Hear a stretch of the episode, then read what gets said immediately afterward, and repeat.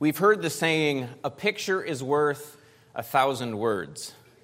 And I was thinking about that yesterday. As we were driving up, uh, we were visiting my brother in South Carolina, and we had a, several hours in the car, and I asked my wife to do something for me. I asked her to look up a picture on her phone, anything she chose, something that she would think of as a beautiful picture of any kind, and not tell me what it was, but to, to describe to me what she saw.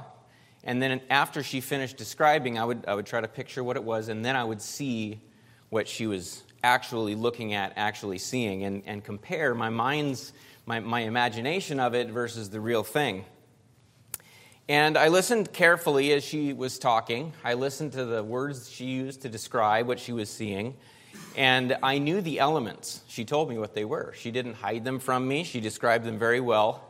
And I had this mental image based on experiences that I had, based on things that I've seen. And she was describing a landscape with a with and a sunset and a giraffe, and you could see the trees and the water and, and the beautiful sky. And she got done, and I looked at the picture, and it was nothing like what I had imagined. It was far better, far better. Everything that she had described was there. But what I had pictured was worlds different. And the actual picture was so much better. Now, imagine trying to do that with somebody who maybe a, an accident, maybe a sickness has taken their eyesight. They used to be able to see, and now they're blind, and you're trying to describe to them what you're seeing. Imagine the difference, and we can't know for sure, but if, if I... Still seeing. I can still see these things that she was telling me about. If I had such trouble imagining what she was seeing, imagine what a blind person, what kind of trouble they might have. Imagine someone who is born blind. They've never seen a giraffe. They've never seen a sunset. Imagine how far off they would be from the actual picture. And we're going to come back to this, but I want us to go to the book of Job tonight. And we're going to see, hopefully, the Lord will reveal to us a particular lesson in the book of Job. And we're going to take some time for context. Uh, I, I, I want to move quickly, and I'm trusting that you already have a pretty good handle on what the book of Job is all about. But we're going to move through it fairly, pretty quickly, and I want us to see a few things, few uh, points that are pertinent to our text where we'll end up this evening. First of all, I want us to see that Job was successful in the ways that matter most. He was obviously very prosperous, but he was spiritually successful. He was a godly man. He was following God, ob- obedient to God. Job chapter one, verse one, it says, "There was a man in the land of Uz whose name was Job, and that man was perfect and upright, and one that feared God and eschewed evil." This is these are objective statements. This is said about Job. This is the kind of man that he was. Look at verse five. "And it was so when the days of their feasting were gone about," his children here, "that Job sent and sanctified them and rose up early in the morning and offered burnt offerings according to the number of them all," his children. "For Job said, it may be that my sons have sinned and cursed God in their hearts. Thus did Job continually. Now there was a day when the sons of God came to present themselves before the Lord, and Satan came also among them. And the Lord said unto Satan, whence comest thou? Then Satan answered the Lord and said, from going to and fro in the earth, and from walking up and down in it. And the Lord said unto Satan, hast thou considered my servant Job, that there is none like him in the earth, a perfect and an upright man, one that feareth God and escheweth evil?" This is almost word for word, verse one. These are these are God's words. This is what God says about the man. And if that's not success, I, I don't know what is. This is not just, you know, Job writing a memoir for himself and, yeah, this man, let me tell you about him, bragging on himself. This, these are God's words t- speaking to Satan. Have, have, you seen what, have you seen this man? These are true things. Job was a successful man in the most important ways. But, of course, we know that he endured perhaps the greatest amount of of tri- the greatest trial that that we could ever imagine. Uh, let's look in verse thirteen of chapter one. "And there was a day when his sons and his daughters were eating and drinking wine in their eldest brother's house, and there came a messenger unto Job and said, "The oxen were plowing and the asses feeding beside them, and the Sabaeans fell upon them and took them away. While he was yet speaking, another servant comes. The fire of God has fallen from heaven and burned up your sheep. While he was yet speaking," verse seventeen, "the Chaldeans made out three bands, fell upon the camels and have carried them away." Verse eighteen, "While he was yet speaking, there came also another and said, 'Thy sons and thy daughters were eating and drinking wine in their eldest brother's house. And behold, there came a great wind from the wilderness and smote the four corners of the house, and it fell upon the young men, and they are dead. And I only am escaped alone to tell thee.'" Sometimes we think the worst thing would be for us to lose our lives. But especially if you know the Lord, it's that's not the worst thing. Sometimes the worst thing that could happen to us would be to live in pain, maybe like Job had. Yeah. All of a sudden, what he viewed as his success, he didn't know what God had in mind, but his success, he was very wealthy, and he was, he was very uh, diligent to do what he believed was right, what God wanted him to do. It all came crashing down, his calamity. We see his faithfulness and his submission. Verse twenty, "Then Job arose and rent his mantle and shaved his head and fell down upon the ground and worshipped and said, 'Naked came I out of my mother's womb, and naked shall I return thither. The Lord gave, and the Lord hath taken away. Blessed be the name of the Lord.' In all this, Job sinned not, nor charged God foolishly." Look at verse seven of chapter two. "So went Satan forth from the presence of the Lord and smote Job with sore boils from the sole of his foot unto his crown. And he took him a potsherd to scrape himself withal, and he sat down among the ashes. Then said his wife unto him, 'Dost thou still retain thine integrity? Curse God and die.' But he said unto her, 'Thou speakest as one of the foolish women speaketh. What? Shall we receive good at the hand of God? And shall not, shall we not receive evil?' In all this did not Job sin with his lips." He was submitted to God. He worshipped. In the day of his calamity, he worshipped. And he stayed faithful. He did not sin against God with his lips. Of course, we know that Job's friends arrive, and they showed true love for him. Eliphaz, Bildad, and Zophar, they came, verse twelve of chapter two, "When they lifted up their eyes afar off and knew him not, they didn't recognize him. They lifted up their voice and wept, and they rent every one his mantle and sprinkled dust upon their heads toward heaven. So they sat down with him upon the ground seven days and seven nights. And none spake a word unto him, for they saw that his grief was very great."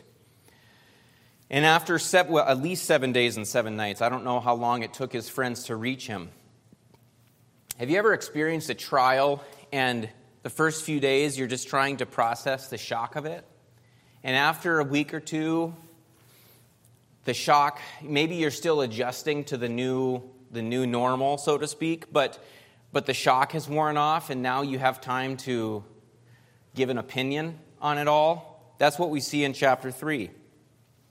"After this, Job opened his mouth, or opened Job his mouth, and cursed his day.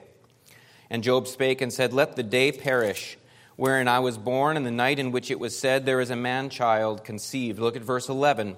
"Why died I not from the womb? Why did I not give up the ghost when I came out of the belly? Why did the knees prevent me, or why the breast that I should suck? For now should I have lain still and been quiet.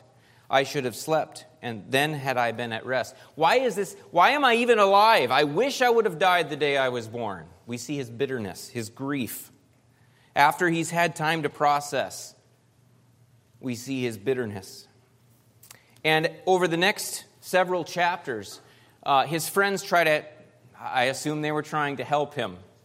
It wasn't very much help to him, but they were trying to, to, to show him, you know, God's not at fault here. You must be in some sin. He's judging you, because God only does this sort of thing to wicked people. And there's this back and forth, you know the book. Job is saying, no, I... I'm not in sin. I haven't brought this on myself. I don't know what's going on. I'm just I'm just in bitterness and grief over all of this. No, no, Job, you're in great sin. You need to repent. Then God will bless you again. You just need to get right. Through chapter twenty-five, we see this, but turn to, turn to chapter twenty-three. I think unwittingly, Job actually utters the diagnosis of his problem, or at least the lesson that God had in mind for him. I found this very interesting. Job chapter three, verse eight, or twenty-three, excuse me, twenty-three, verse eight. He says, "Behold, I go forward, but he is not there," speaking of God, "and backward, but I cannot perceive him. On the left hand where he doth work, but I cannot behold him. He hideth himself on the right hand, that I cannot see him." You hear what he's saying? You know how faithful I've been?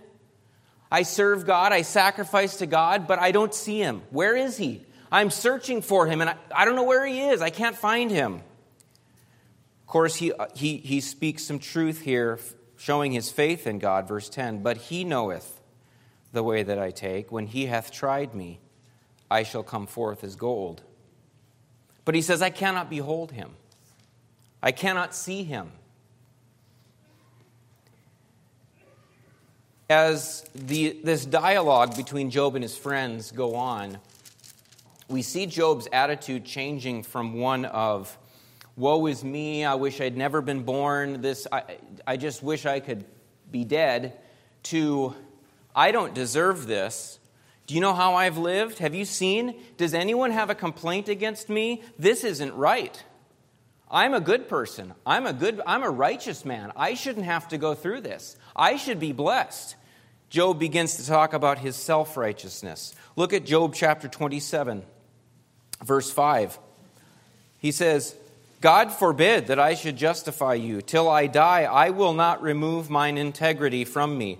My righteousness I hold fast and will not let it go. My heart shall not reproach me so long as I live. Let mine enemy be as the wicked, and he that riseth up against me as the unrighteous." As the unrighteous. Chapter twenty-nine, verse one. "Moreover, Job continued his parable and said, Oh, that I were as in months past, as in the days when God preserved me." Verse eleven. "When the ear heard me, then it blessed me. And when the eye saw me, it gave witness to me, because I delivered the poor that cried, and the fatherless, and him that had none to help him. The blessing of him that was ready to perish came upon me, and I caused the widow's heart to sing for joy. I put on righteousness, and it clothed me. My judgment was as a robe and a diadem. I was eyes to the blind, and feet was I to the lame. I was a father to the poor, and the cause which I knew not I searched out. And I brake the jaws of the wicked, and plucked the spoil out of his teeth." Do we see a problem here? Now, I'm not critical of Job. I don't think I've ever been guilty of being described as the most godly man on the earth. I don't think I have to worry about that being used of me. I'm not sitting in judgment over Job, but I am pointing out that Job had some things God was working on. Job, there's a lot of wisdom in the book of Job. A lot of it is misapplied wisdom, but it is wisdom. His friends had a lot of true things to say about God. They ascribed a lot of uh, things to God, uh, motives, perhaps actions to God that, that were not true. Job has, has a lot of wisdom to show us. I'm not sitting in judgment over Job, but I am pointing out Job's attitude here. Look at chapter thirty, verse one. He says, "But now they that are younger than I have it, have in, have me, excuse me, but now they that are younger than I have me in derision, whose fathers I would have disdained to have set with the dogs of my flock." They're younger than me, they have me in derision. Their fathers I would not have put with the dogs of my flock. Yea, whereto might the strength of their hands profit me, in whom old age was perished? Look at verse ten. "They abhor me." Remember that word, abhor. "They abhor me. They flee far from me, and spare not to spit in my face." We see his, he's talking about being mistreated. Other people are mistreating. They don't measure up to me, and yet they're mistreating me. They abhor me. Do you see the suffering I'm going through? It was great suffering. But he's pointing out and, and, and pleading things that he ought not to be pleading. Verse twenty-five, "Did not I weep for him that was in trouble? Was not my soul grieved for the poor?" This is not fair. I've helped those who are in trouble, and now I'm the one, I'm being abhorred when I'm in trouble. This isn't fair. In all of this, and and, and again, we're, we're going very quickly over all of this, but the point I want to bring out that he's he's talking about his moral integrity, his faith in God, his kindness and generosity towards the needy, his personal discipline. He, I have made a covenant with mine eyes. Why then should I think upon a maid? These, these are good statements, and and we would we would um, commend Job for living this way. But he's talking about himself, and he says basically, I don't deserve this calamity because I'm a godly man. Chapter thirty-two, verse one. So these three men ceased to answer Job because he was righteous in his own eyes. That's a dangerous place for us to be. Righteous in our own eyes. Of course, we know from chapter thirty-two and through, uh, through thirty-seven, a man named Elihu speaks. And it's in, I found it interesting. God doesn't really comment on Elihu. We read the next chapters, and Elihu has a lot of strong things to say, and I can't find any reason to disagree with what he has to say. In fact, what he says uh, has a lot in common with what God says after that. But we don't find any commentary from the Lord about Elihu, maybe because it doesn't need any. But after Elihu speaks, we find that God speaks. Turn to chapter thirty-eight.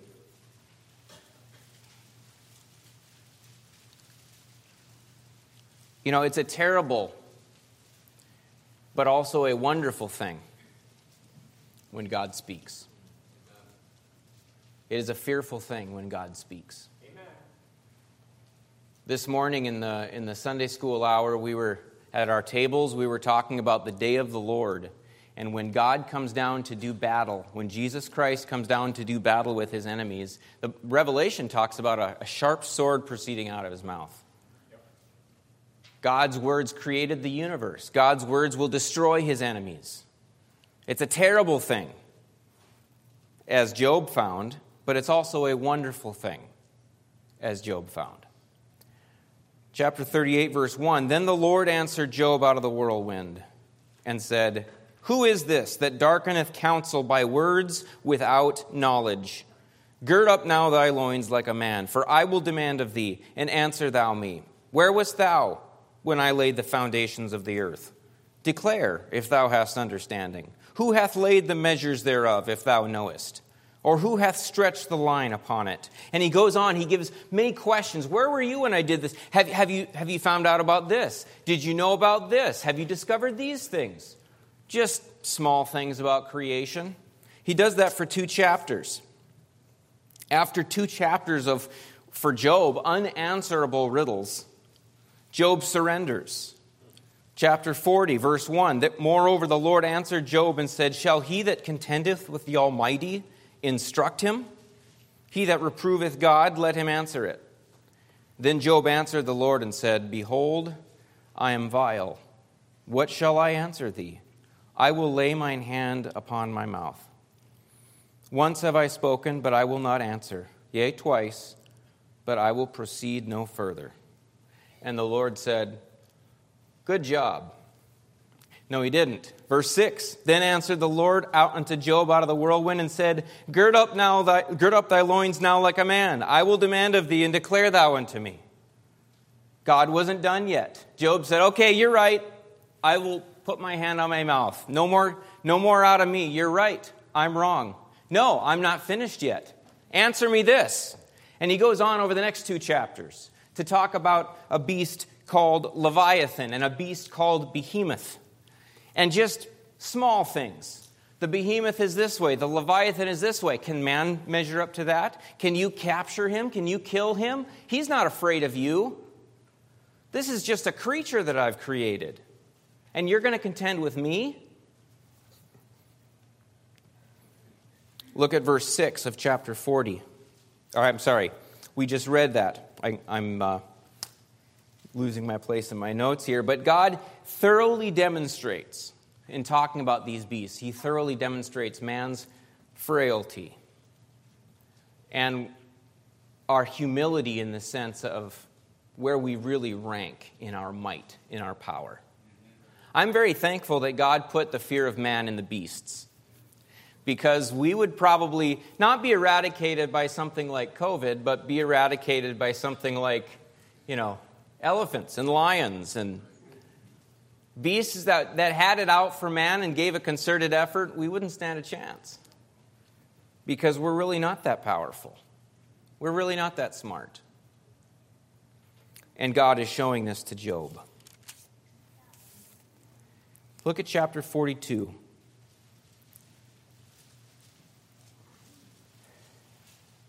Job sees and understands the point that God is trying to make. Verse one.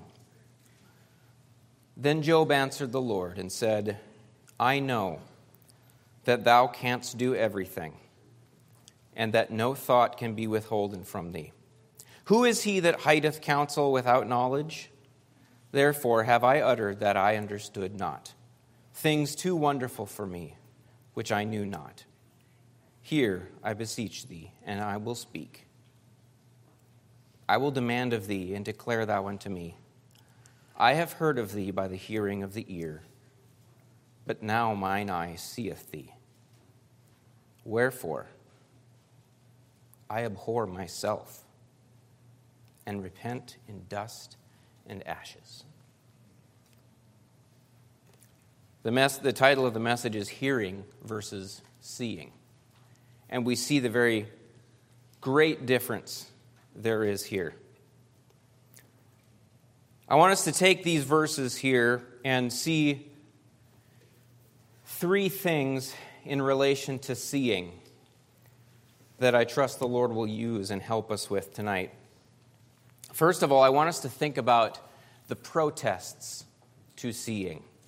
Job says, I have heard of thee by the hearing of the ear, but now mine eye seeth thee.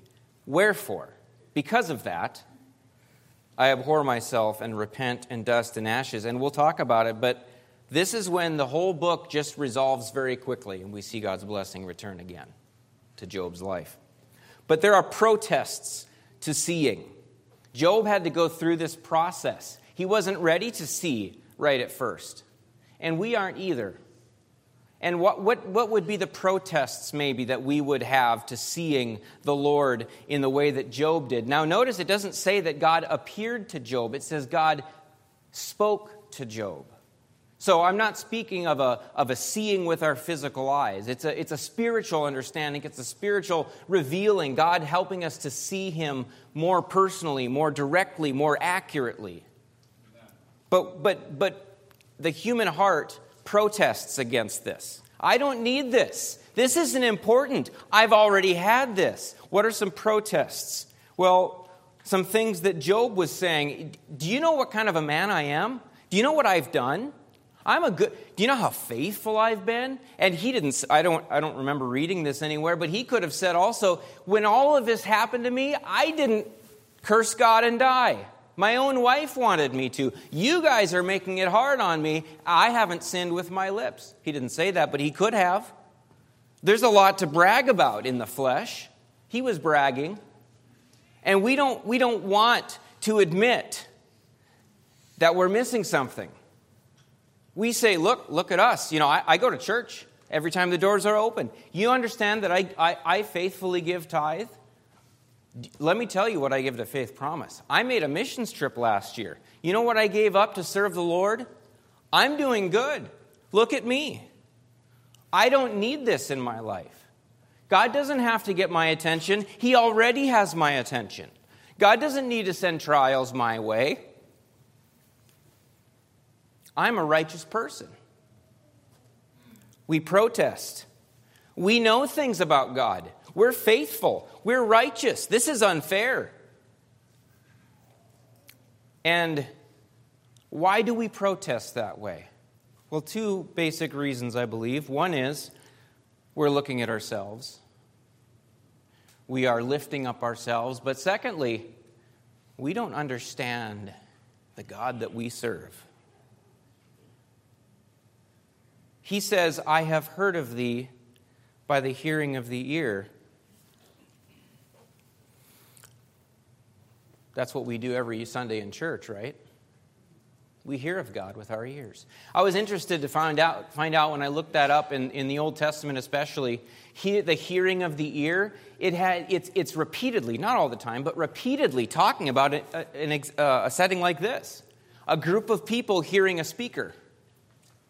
I've heard about God. I know God. I, I grew up in a Christian home. I've heard about Him. I know all about Him. And yet, we don't realize that we're fashioning this picture of God in our minds, and it's not even close to the real thing. There are true things about it. There are accurate things, features of God in our mind. But when you compare the mental image to the real thing, there is no comparison. Worlds different, and we're missing out, but we get satisfied with what we have up here. This is what I want to serve. This is the God that I want to have.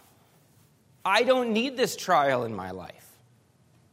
I want to serve this God, not this scary one that's acting in a way different from the one I've fashioned in my mind. We protest. I don't want to see. I'm satisfied with where I am.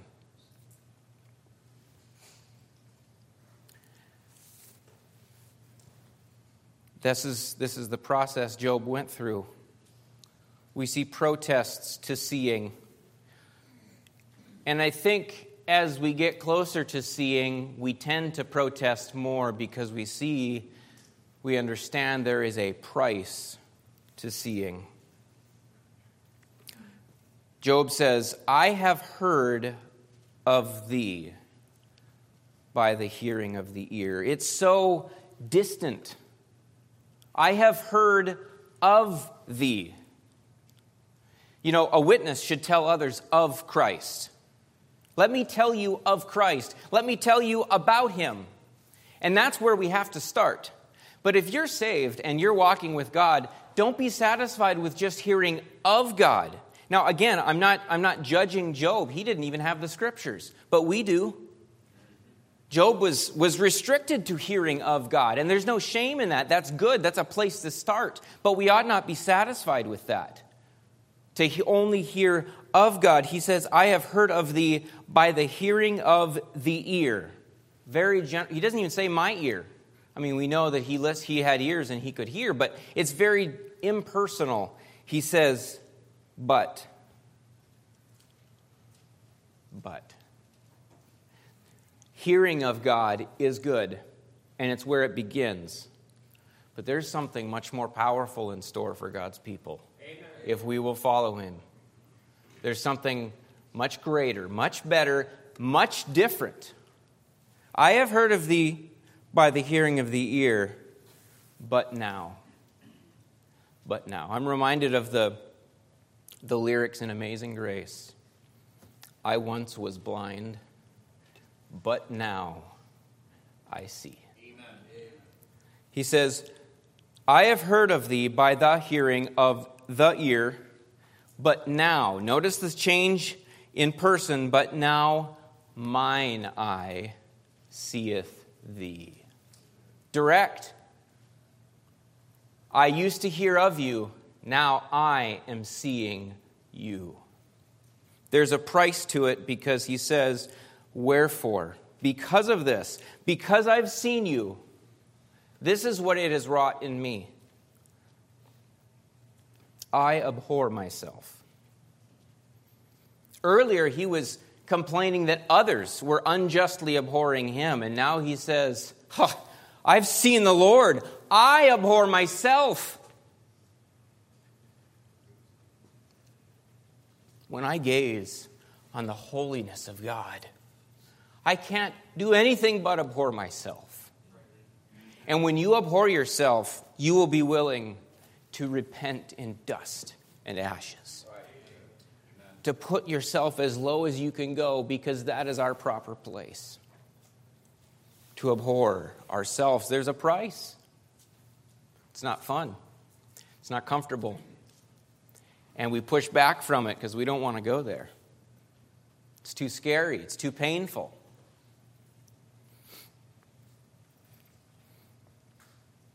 But abhorring oursel- ourself, our sin, repenting, is just a wonderful doorway to blessing. I'm reminded of Isaiah's response in chapter six. When he saw the Lord high and lifted up, he says, "Then said I, woe is me, for I am undone, because I am a man of unclean lips, and I dwell in the midst of a people of unclean lips. How do you know this, Isaiah? For mine eyes have seen the King, the Lord of hosts." This was a man that God called to be a prophet, and he abhorred himself when he saw the Lord. I'm reminded of Simon Peter's response when Jesus told him to push the bow out in the water and cast, cast down his nets. "Lord, we've been trying that all night. We haven't caught a thing. Nevertheless..." And he did it, and they were about to sink. The nets were breaking.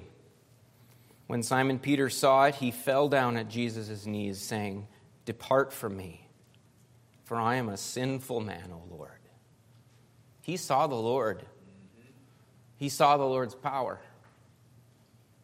And he abhorred himself.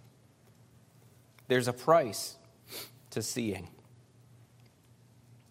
May we desire, may it be our heart's desire to see the Lord. I think about Moses in Exodus thirty-three eighteen, where he says to the Lord, "I beseech thee, show me thy glory."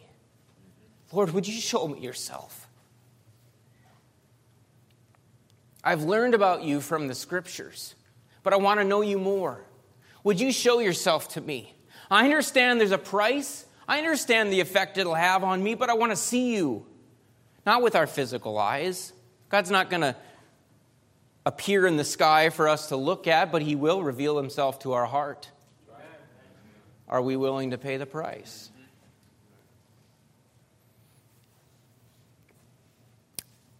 What's the lesson for us? How do we see God? I don't want to leave you with just some emotional pep talk. Let's. Let, I want to get practical for a minute here. Seeing God, how do we do that? There's not a formula. There's not a one, two, three, follow these steps and you'll see the Lord. But we do see some instructive things, again, from the book of Job, from the example of Job. We won't read them again, but we already read in chapter one, we saw what Job was busy doing when his calamity came. And I think, I, I think I'm pretty... pretty safe in saying this, that God would not have revealed himself to Job that way if God, if Job had been an unfaithful man. If Job had been running from God, not interested in God, not doing what God wanted him to do, I don't think that God would have done this in his life, given us the book of Job. And so if you want to see the Lord, if I want to see the Lord, what's the first step? Well, be busy obeying what you know to do. Amen. If you're not obeying what you already know you should do, why will the Lord come down and show you something else, something additional? You're not faithful to what you already know. Our problem, my problem, I, I'm not going to speak for you, but my problem is not that, you know, I would be a righteous man if only I knew more. No, my problem is I have trouble doing what I already know I should be doing. Right. That's where my focus needs to lie. Is doing what I already know. Job was busy doing that. It said that he he sacrificed continually for his children, just in case they were disobedient to God in some way. Be busy obeying what you know to do. Secondly, listen when God speaks. Sometimes it's easy, maybe in any kind of conversation, it's easy to, to say something to someone and they reply, and you listen to their reply just long enough to get an idea of what direction they're headed, and then you tune them out so that you can formulate your next response. And then you got it formulated and you're just waiting for, for an opening to say it. You're not listening to them. You're listening to yourself. I've been guilty of it. That's not. That was not Job's response to the Lord. He listened when God spoke. He didn't just listen to justify himself. God spoke and kept challenging him and kept pressing him and kept pressing him. And Job said, "You're right. I am wrong. I'm just going to quit talking." And then God said, "I'm not done yet." And he pressed him again and challenged him again. Job just listened. He took it. Listen when God speaks. How does God speak? Well, he speaks through our Bible reading. Do we do it? He speaks through our prayer. We heard a good message this morning about prayer. And it's it's easy, again, God bless everyone, amen. Well, we didn't even give God a chance to speak to us through that. But when we bear our heart before the Lord, the Psalms are full of this. Pour out your heart to God. Turn your eyes to God. And you know what He'll do? He'll strengthen you. He'll bless you. He'll encourage you. And you'll walk away saying, "I'm so thankful God spoke to me. I got on my knees to talk to God. I'm so thankful He spoke to me." God speaks to us through our Bible reading. Are we listening? It's so easy to just read a few verses and our mind's already off on our workday. We're not listening to God, giving Him a chance to speak to us. We're not listening in our prayer. It's so easy for us to sit in the pew and be tired and be distracted and to be thinking about something that happened yesterday or something that'll happen tomorrow. We're not listening. But God wants to speak to us. We ought to listen when God speaks. And thirdly, when He does speak, we ought to accept what He says. We ought to listen to be corrected. It's an attitude of, "God, I know I have a problem. I might know what it is, I might not, but regardless, I, I know I have a problem. Would you speak to me and show me what it is? Amen. Lord, would you correct me tonight? Amen. Would you correct me now as I open up my Bible for my morning devotions? Would you correct me? Whatever it is you want from me, I'm listening to be corrected. I'm not listening to get a pat on the back. I'm not listening to, to, to have something that I can, you know, impress others with. I'm listening to be corrected." It might be encouragement. That can be correction. I was, I was down and I was sorrowing and the Lord encouraged me. That can be correct. He corrected my direction. Now it's, now it's an upward-looking direction. It might be I'm in sin and I didn't know it and God corrected me. "Lord, would you correct me?" I'm listening to be corrected. Job didn't argue with God like he had argued with his friends. How foolish it is for us to push God's correction out of our mind. "Yeah, well, you know, God's probably got a point, but I'm not going to deal with that right now." We can distract ourselves. We can just push it out. We're not, we're not necessarily saying God's wrong, but we'll deal with it later. We're pushing it out of our minds. Sometimes we, we dispute with what God has to say. "No, I don't think that's right. I think it's this instead, Lord." How foolish it is for us to do that. Job didn't argue. How do we see the Lord? How can we see Him? To, to have our mental image, you might describe it as a, as a little idol we have in our minds. It's a false representation. We don't do it uh, intentionally. We're, we're, we're, our understanding is so limited, and, and we ought to always be growing. But that's the point. We, we ought always to be growing. We'll never fully understand the Lord, and He always wants to continually reveal Himself to us. This, this process of, of seeing Him is kind of a cycle. We see Him, and we grow, and we, and we rejoice, and we move on, and then God wants to reveal Himself even further to us. And it's a cycle. How do we do that? We do what we know. We listen when He speaks, and we listen to be corrected. There's a big difference between hearing of God and seeing Him. And if all we do is spend our life hearing of God, we're missing out. There's also a profit to seeing, a benefit to seeing. And we find it in Job chapter forty-two. We'll turn there quickly. If you're not already there, I think I moved away from it. Job forty-two, there's an important reason for us to see not just personal benefit, verse seven. "And it was so that after the Lord had spoken these words unto Job, the Lord said to Eliphaz the Temanite, My wrath is kindled against thee and against thy two friends, for ye have not spoken of me the thing that is right, as my servant Job hath. Therefore take unto you now seven bullocks and seven rams, and go to my servant Job, and offer up for yourselves a burnt offering, and my servant Job shall pray for you. For him will I accept, lest I deal with you after your folly. And in that ye have not spoken of me the thing which is right, like my servant Job. The profit for seeing is helping others to be right with God. If all we have done is only hear of the Lord, we're very limited in what we can tell others.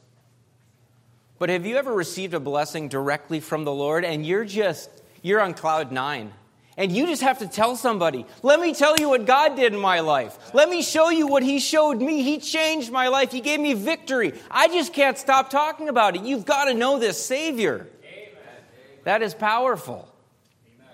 There might be a family member that will not come to the Lord unless you see him and God uses you in their life.